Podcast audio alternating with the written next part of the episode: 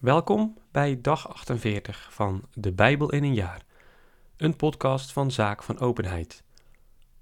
Vandaag lezen we Leviticus 17 en 18, Psalm 48 en Matthäus 28. Leviticus 17 Jaweh sprak tot Mozes, beveel Aaron en zijn zonen en alle Israëlieten en zeg hun... Dit heeft Jaweh bevolen. Iedereen van Israëls huis die een stier, een lam of een geit in of buiten de legerplaats slacht en ze niet bij de ingang van de openbaringstent brengt om voor de woning van Jaweh een gave aan Jaweh op te dragen, zal het als bloedschuld worden aangerekend. Die man heeft bloed vergoten en zal van zijn volk worden afgesneden. Daarom moeten de kinderen Israëls hun slachtoffers, die zij gewoon zijn in het open veld te slachten, voor Jaweh naar de priester brengen, bij de ingang van de openbaringstent, en als vredeoffers voor Jaweh slachten. En de priester moet het bloed op het altaar van Jaweh, bij de ingang van de openbaringstent, sprenkelen, en het vet als een heerlijk geurend offer voor Jaweh in rook doen opgaan. Ze mogen dus hun offers niet meer voor de bosgeesten slachten, die zij ontuchtig achterna lopen. Dit is voor hen een eeuwig geldende wet, van geslacht tot geslacht.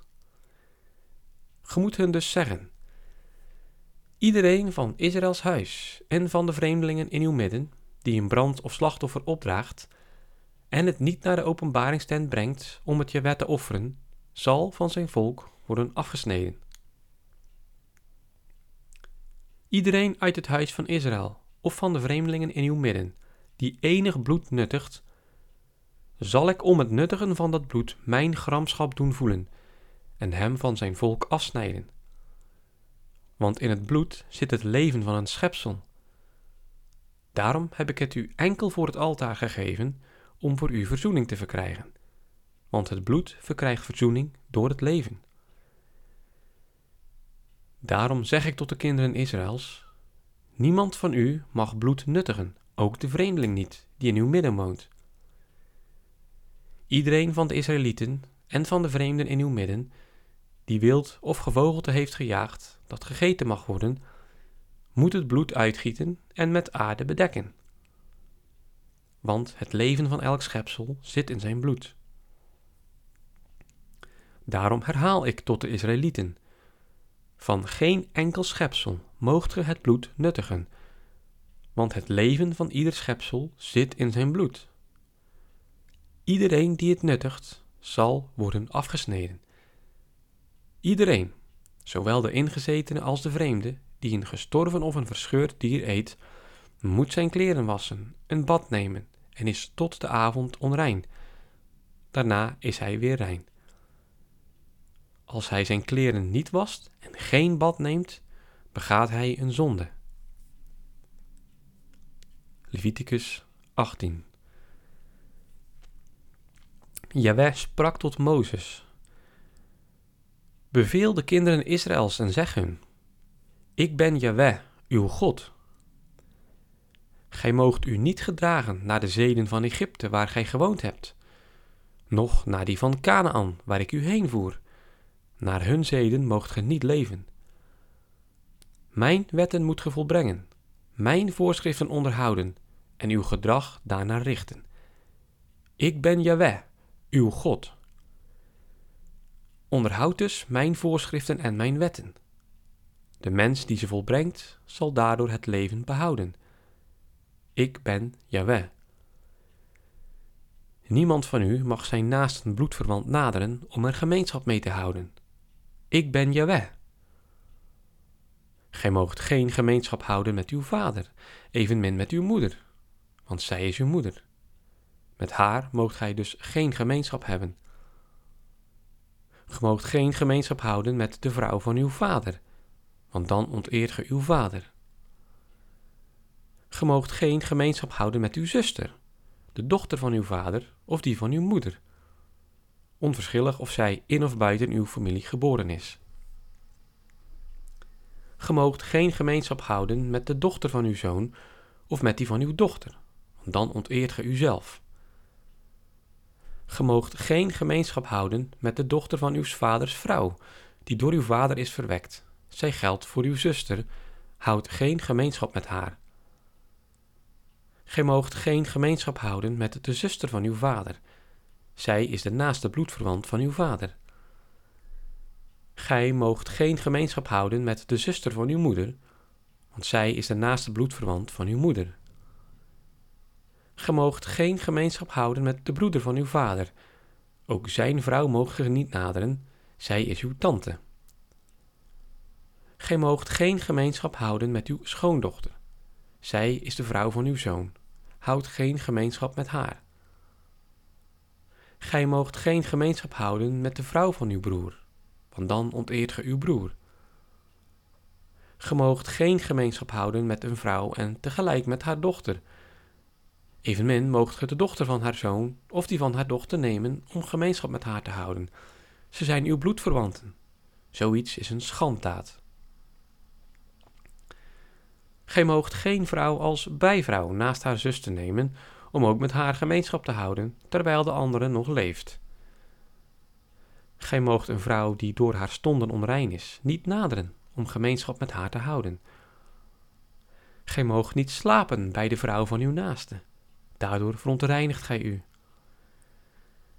Geen van uw kinderen zult ge afstaan, om ze aan den molok te wijden, want ge moogt de naam van uw God niet ontheiligen. Ik ben Jahweh. Gij moogt niet bij een man liggen als bij een vrouw. Dit is een gruweldaad. Gij moogt geen enkel dier misbruiken, daardoor bezoedelt ge u. Ook zal geen vrouw zich door een dier laten schenden. Dit is tegennatuurlijke ontucht. Bezoedelt u dus niet door dit alles, want door al deze dingen zijn de volken besmeurd, die ik voor u zal uitdrijven. Zo is het land verpest geworden. Heb ik zijn misdaad gewroken en heeft het land zijn bewoners uitgespuwd. Onderhoud dus mijn voorschriften en wetten en laat niemand van de ingezetenen, noch van de vreemdelingen die in uw midden wonen, een van al die schanddaden bedrijven. Want al die gruwelen werden bedreven door die voor u het land bewoonden, en het land is verpest geworden. Laat het land ook u niet uitspuwen, omdat ge het bezoedelt, zoals het de volken heeft uitgespuwd die er voor u hebben gewoond. Waarachtig allen die zoiets schandelijks bedrijven, zullen van hun volk worden afgesneden. Onderhoud dus mijn geboden. Gedraagt u niet naar die liederlijke zeden waarnaar men voor u heeft geleefd, en bezoedelt u daar niet mee. Ik ben je weg, uw God. Psalm 48 Een lied, een psalm van de zonen van Kore. Groot is Jaweh, hoog geprezen in de stad van onze God. Lieflijk verheft hij zich zijn heilige berg, voor heel de aarde een vreugde. De Sionsberg is de spits van het noorden, de stad van een machtige koning. God woont in haar burchten en toont zich een veilige schuts. Want zie, de koningen hadden zich met elkander verbonden en rukten gezamenlijk aan. Maar toen ze haar zagen, stonden ze stom van ontzetting en stoven verschrokken uiteen. Vreselijke angst greep hen aan en wee als een barende vrouw. Ineens als een storm uit het oosten, die de Tarsjes schepen vernielt. Wat we vroeger hadden gehoord, hebben we nu ook gezien. Jaweh der Heerscharen woont in de stad. Onze God woont in de stad en laat haar eeuwig bestaan. Wij gedenken uw goedheid, o God, binnen uw tempel. Uw lof, o God, reikt als uw naam tot aan de grenzen der aarde. Vol gerechtigheid is uw rechterhand. Sions berg is er over verheugd. En Juda's dochteren juichen van vreugde, o Jaweh, om uw gericht.